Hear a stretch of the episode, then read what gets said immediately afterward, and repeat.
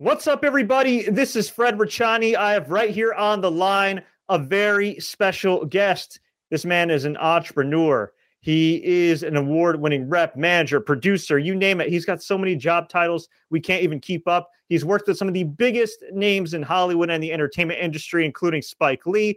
We are talking to one of the founders of Alta Global Media, Stephen Adams. Stephen, thank you so much for taking the time to do this interview. How are you? I'm feeling great, man. Thank you for that great intro. Hey, like, who, is, who is that guy? hey, I do what I can. I looked at your resume. I was like, man, all right, I, I, I better bring it for uh, this one. so uh, you've had a, a, an incredible journey for people that aren't familiar with you. I mean, you've done almost everything under the sun in the entertainment industry. But before we dive into your your background, your journey, and everything else, uh, what are you guys currently working on at Alta Global Media? Right now we're we're we are in the you know this is the sales season, so we're we're pushing a bunch of new series out. So we're we're collaborating on on about about six or eight series that we're put on the market right now. So we're very excited about the outcome of that. These are all shows that we think are really exciting for the market. They're they're in they're international. Um, very fresh, and that's about all I can say about them right now because I can't give too much away. But you know, we have some great partners on these projects, and I'm feeling very optimistic. What would you say was like your first big break in Hollywood, and when did you realize that long term you wanted to do your own thing? Okay, that's a crazy. I'm going to give you a crazy answer to that because you know, as a child, I always wanted to be in Hollywood. I was a uh, I was in in elementary school. I made a short film in the sixth grade, and in middle school, I was a film festival judge for three years. And in high school, I made a full length feature with my cinematography class. So in my mind, I was always grooming and ready to come to Hollywood. Then my father said, no, absolutely not. You are going to go into business and that's what you're going to do. And being a good and obedient son, I tried very hard to do this. I um, wound up going into banking and finance for several years. And I was living in the San Francisco Bay Area and I, uh, I literally did this until one day I woke up and I was, you know, working at this global growth fund, and I was like, kid finance, and you know, all this, you know, no, you know, all this, you know, international fluctuation of currency and all this stuff, which was interesting to me. I did like it a lot, um, but I knew there was some other part of what I wanted to do with myself and my creative impulses that was never going to be fulfilled there. Um, and so I just quit my job, and I wound up getting a job in my favorite restaurant as uh, my strategy and I called my dad and I said, you know, I, I've made a decision to leave, you know, finance and I've, I've quit my job. Because well, so what are you doing? I said, well, I've, I got a job in my favorite restaurant. He's like, so you, you've quit being an executive and you're now going to be a waiter. I'm like, well, actually, I'm going to be a busboy because I don't know how to be a waiter. So I wound up, I wound up really humbling myself and and start started being a waiter. And but the the thing the thinking behind that was that I would meet people, and I did meet people. I met people from all these uh, theatrical shows. Uh, I met people who were stripping and people who were in rock and roll bands, and I got this weird little education, and I wound up finding my way to Hollywood, and that was that was that's what happened. So it was it was one of those crazy like rolls of the dice, and here I am. That's pretty amazing. I, we cover a lot of combat sports. I've interviewed a lot of wrestlers, and you'd be surprised like how many guys say, "Yeah, I broke into the business because I was a bouncer and somebody recognized me and liked my look, and I networked, and all of a sudden they they hired me." And yeah, I mean the rest is history. That, that's pretty crazy. Uh, so uh, it's like you just have to crowd, you just have to crowd surf your way into your your destination. Whatever's going to happen is going to happen. Wow. So so at the time, I mean, did you think like, hey, you know, let me let me try going through an internship uh, route and then that didn't work out and then you decided to be a busboy or was there like kind of no manual or set path or precedent at that time well the point of that was not it wasn't as it wasn't as vague as that but the point of that was to regain my time and so what i did was start networking i mean we're talking about a pre you know social media era mm-hmm. so i had to you know i had to meet people i had to work it so i i started you know volunteering on uh uh, film sets, on uh, uh, community television shows. I started meeting people, and and you know, as I got ready to make my decision to go to either New York or L.A., uh, I gave I decided to go to LA and I gave a going away a few going away parties and I told people you know whoever you know in LA bring them you know whoever you know that's in show business bring them and it, it started to work and this girl showed up at the party and said I'm in a ca- I'm at work in a casting office and we know a lot of people. So when you come to LA, you know, give me a call. And so I gave her a call, and two weeks later, I was working at a talent agency. So it just happened like that. So you worked at, at a talent agency. Uh, from what I understand, too, you were also an executive producer at a company that specialized in visual effects. Yeah, but well, you know, the talent agency was my first job, my first real job in entertainment. I was there for two years, and then I got an offer to go work at a management company where I got to work with people like Laurence Fishburne, Eric Stoltz, and Blair Underwood and David Caruso, people like you know people like that, yeah. and uh, that was pretty amazing. And then years later, I wound up working with the visual effects company in Paris. Uh, it's called BUF. You'll know their work from things like The Matrix. They invented the bullet effect, and wow. uh, they're pretty amazing.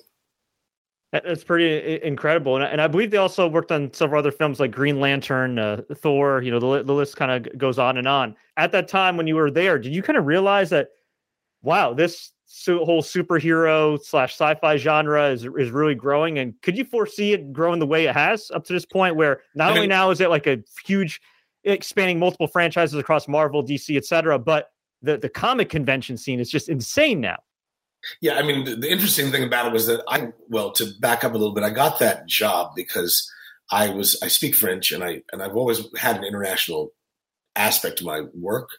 Um, you know, I represent. Uh, I've always represented or worked with or consulted with international companies and international talent. And so, you know, and I and I used to bring people to the Cannes Film Festival and, and, and promote them and connect them to people from around the world. And that's how I got on the radar of this French VFX house. And they were like, you got to come do this for us. And you know, you know, they they were their their work is legendary. I mean, if you've seen, for example, the latest uh, Blade Runner, all that work in the uh, casino is their stuff. All those holograms is theirs. They invented that those crazy numbers on the Matrix movies and the bullet effect. I mean, they're tremendous. And you know, I didn't know anything about visual effects, but I wanted to take the leap into working on studio films, and it was a great point of entry. So I learned, I had to, again, humble myself and learn a whole new world of things I knew nothing about. I had a great eye for it, but I didn't have the vocabulary. I didn't understand the technical aspects or any of that. It was a whole new education. And, but, you know, once I kind of got it all together, I went out and landed a sequence on Avatar. And we did half the effects on the original Thor, uh, you know, great sequence in Life of Pi. Dark Knight, Dark Shadows, Green Lantern, Green Hornet. We had a hell of a run. And no, I mean, that was 13 years ago when I started. And it was already a big deal, but I didn't know, I don't think anybody knew that it was going to become like this omniverse that it is now. It's crazy. So, would you say that, especially when it comes to the entertainment industry, you really got to get comfortable with the idea of being uncomfortable if you want to grow?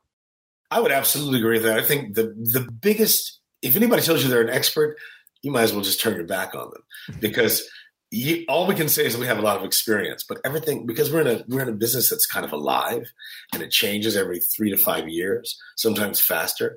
You don't know what you know. You just have to take all your experience, your prior experience, and apply it to the new situation. Ten years ago, we weren't even talking about streaming networks, and now they're dominating. You know, and you know, you know, Netflix wasn't even occupying the sphere of a very short time ago. So you've had to we have we have to adjust to all that that brings to the table now. And when did you decide to kind of strike out on your own, form Alta Global Media, which not only represents actors but also specializes in in marketing and in financing as well. I mean, it's certainly not a monolith. I mean, it's kind of like a mini empire. You're you're growing there and having a lot of success in recent years. When did you decide? You know what?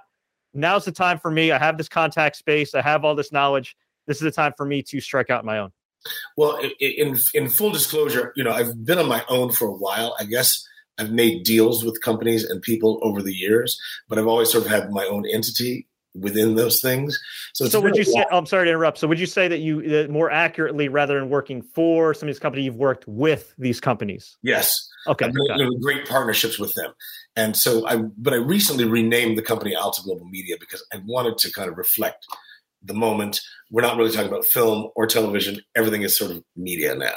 Mm-hmm. And, you know, it, it just kind of grasps all these multiple platforms. And I wanted to put the global name out there up front and center because that's our signature. You've worked a lot when it comes to like international shows, international rights. Uh, in in some cases, in, in certain countries, it's actually better for filmmakers, producers, companies to film their movies there than it is here in the states. Like I'll just give you an example. Like I know somebody who produces all kinds of shows in Canada, not just because they live there, because the government actually helps fund the production uh, of those yes. films. So, can you just talk about the differences between producing, creating content in the United States as opposed to say Canada or any other country? Yeah, I think that you know when you look, especially when you talk about like a studio film, uh, the studios are always looking for ways to save money, and you know they're they're beholden to a board and, and investors, which people forget. Uh, uh, so you know, for example, if you were shooting something on a soundstage, you might choose to do it in Morocco if they had the right the right uh, facility, uh, and they have they have great tax incentives there. You might choose Canada for production incentives and or post production incentives like the visual effects world, which since you know I started, all the European companies have opened uh, branches in Montreal and and mostly Montreal to take care to take advantage of those tax incentives. You might uh, wind up in South Africa if that works for you, because those incentives are very interesting. And you know, then the relatively speaking, the dollar sometimes goes further in some countries. So, you know, there's there's many many ways, but it's got to be the location being appropriate to the story, and then the incentives all making sense. With the world uh, of streaming, I'm sure it's changed the economics for sure of film and TV uh, but at the same time, on the positive side, it's also kind of made the world a little bit smaller. Like some of the most popular yeah. shows right now are kind of Spanish language shows or, or, different language shows. You know, I mean, I remember back in the day, like Oldboy was such a hit, and it's like, wow, uh, the movie with with subtitles is so, so big, and it's like, no, it's just a great film. And nowadays, everything's so accessible. You actually happen to rep two actors from Money Heist. Of course, there's the success of, of Narcos as well, and uh, some other international TV shows. Can you just kind of talk about how streaming has kind of made the world smaller and in some ways, I guess, kind of made people more open to uh, non English language shows? Yeah, I think you're right. I mean, you put your finger on it. I think Narcos was the show that really taught the industry that audiences were not as as uh, uh, provincial and closed minded as they presumed them to be. That people were always open to far more than they gave them credit for then you got the Netflix effect where people, uh, because this, you know, because you you can you can get shows from all around the world, uh, your taste can be. This algorithm can start, you know, correlating to your taste. So suddenly, you you know, you might get this Korean show in your queue, and you're like, hmm, let me take a look at that. And then something from India, then something from you know Mexico, and before you know it, you know, you're a fan of these shows. The number one show on, on Netflix right now is a show called Fauda. And Fauda is in Hebrew and Arabic. You know, it's like the whole world loves this show. And number two is Money Heist, which was originally conceived of as a local language Spanish show that got bought by Netflix, set on that network, you know, simmered on the back burner and found its own or audience organically, and then, you know, became this crazy juggernaut that it is right now and yes, I am very excited and proud to represent uh, Luka Peroš and Pedro Alonso from that show. You've also had the opportunity to work with with the, the legendary director uh, Spike Lee. I'd love if you could talk a little bit about your your work with him and uh, a question as well about that.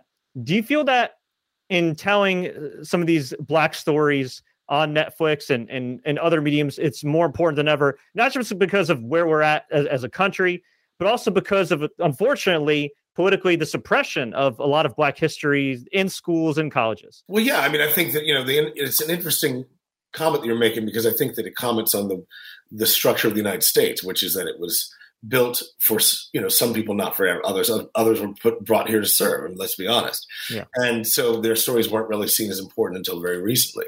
And i think it's important for everybody whoever they are to integrate all these stories together into the into a more accurate take on what's gone on here in the last 500 years. I'm actually waiting for the Native American stories to start really happening because that's the that's the erasure that's really uh, I think so so extreme that we don't even contemplate it. But you know, there were Native Americans from the Atlantic to the Pacific, and we got to start recognizing that. When do you think we're finally going to kind of move past a lot of these typecasts and, and stereotypes? Do you do you think that that's and I'm talking about in, in general for any non uh, non-white roles. Do you think we're already kind of moving in that direction, or do you still think there's a lot of work to be done?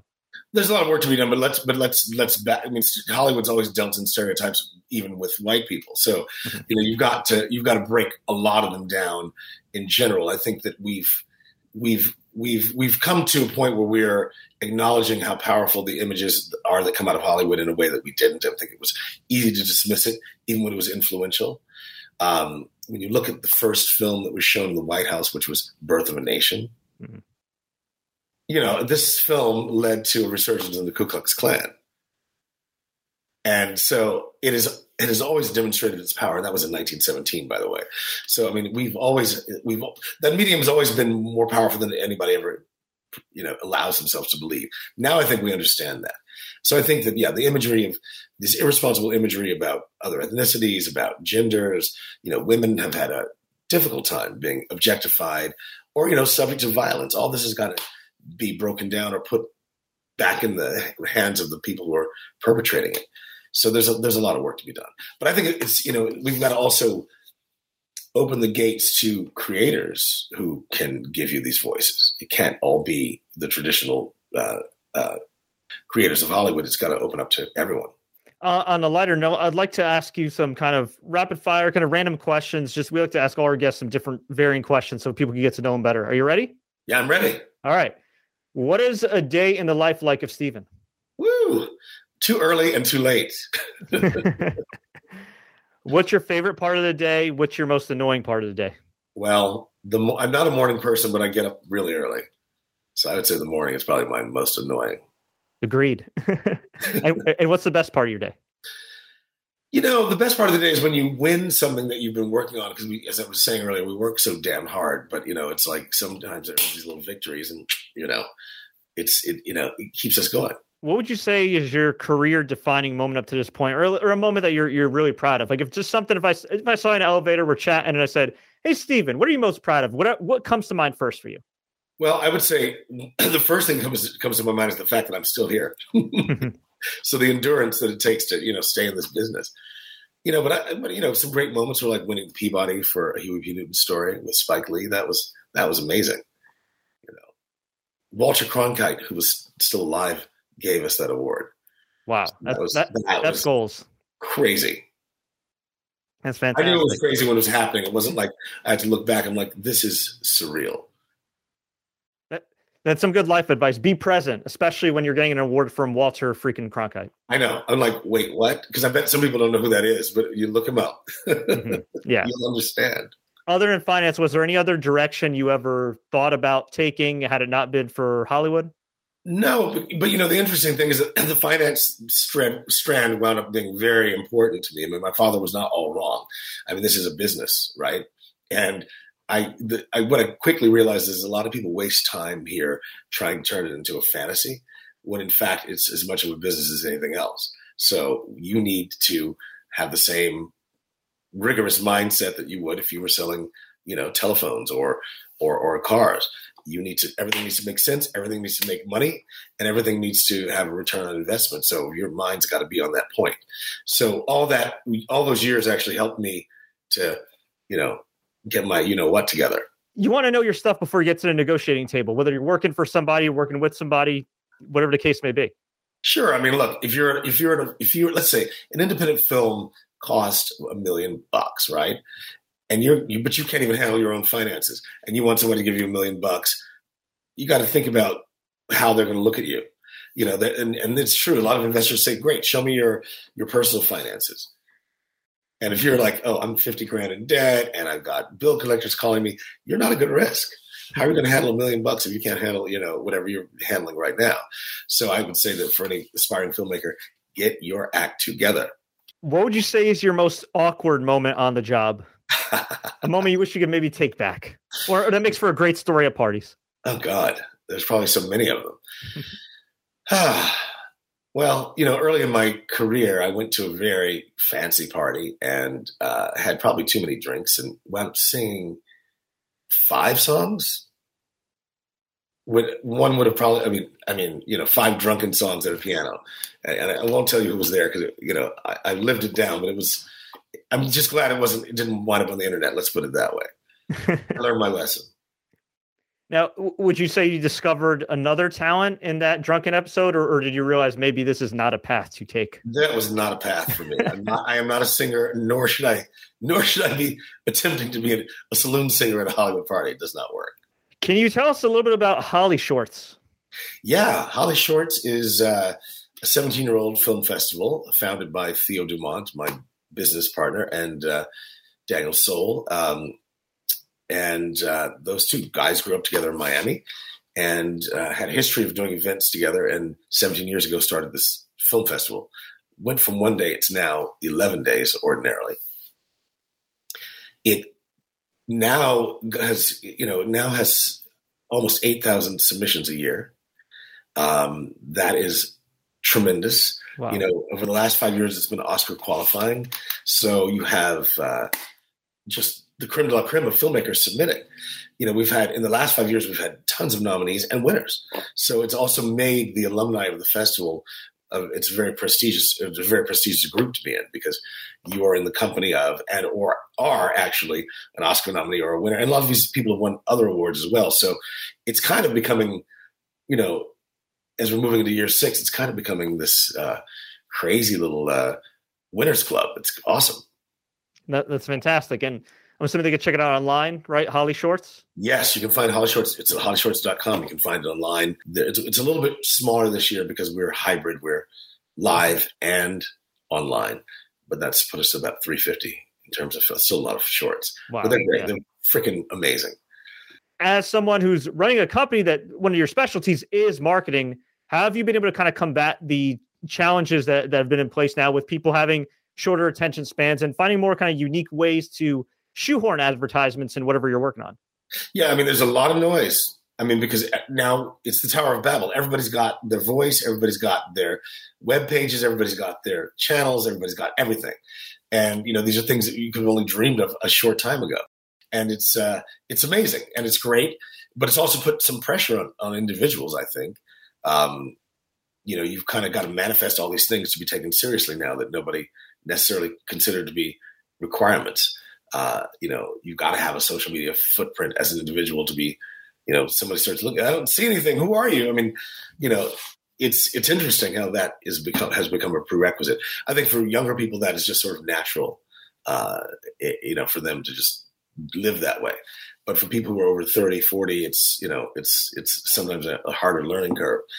You know, as far as advertising, I mean, you, you wind up having to be, or marketing, I mean, you've got to, you wind up being, uh, you've got to be much more uh, careful.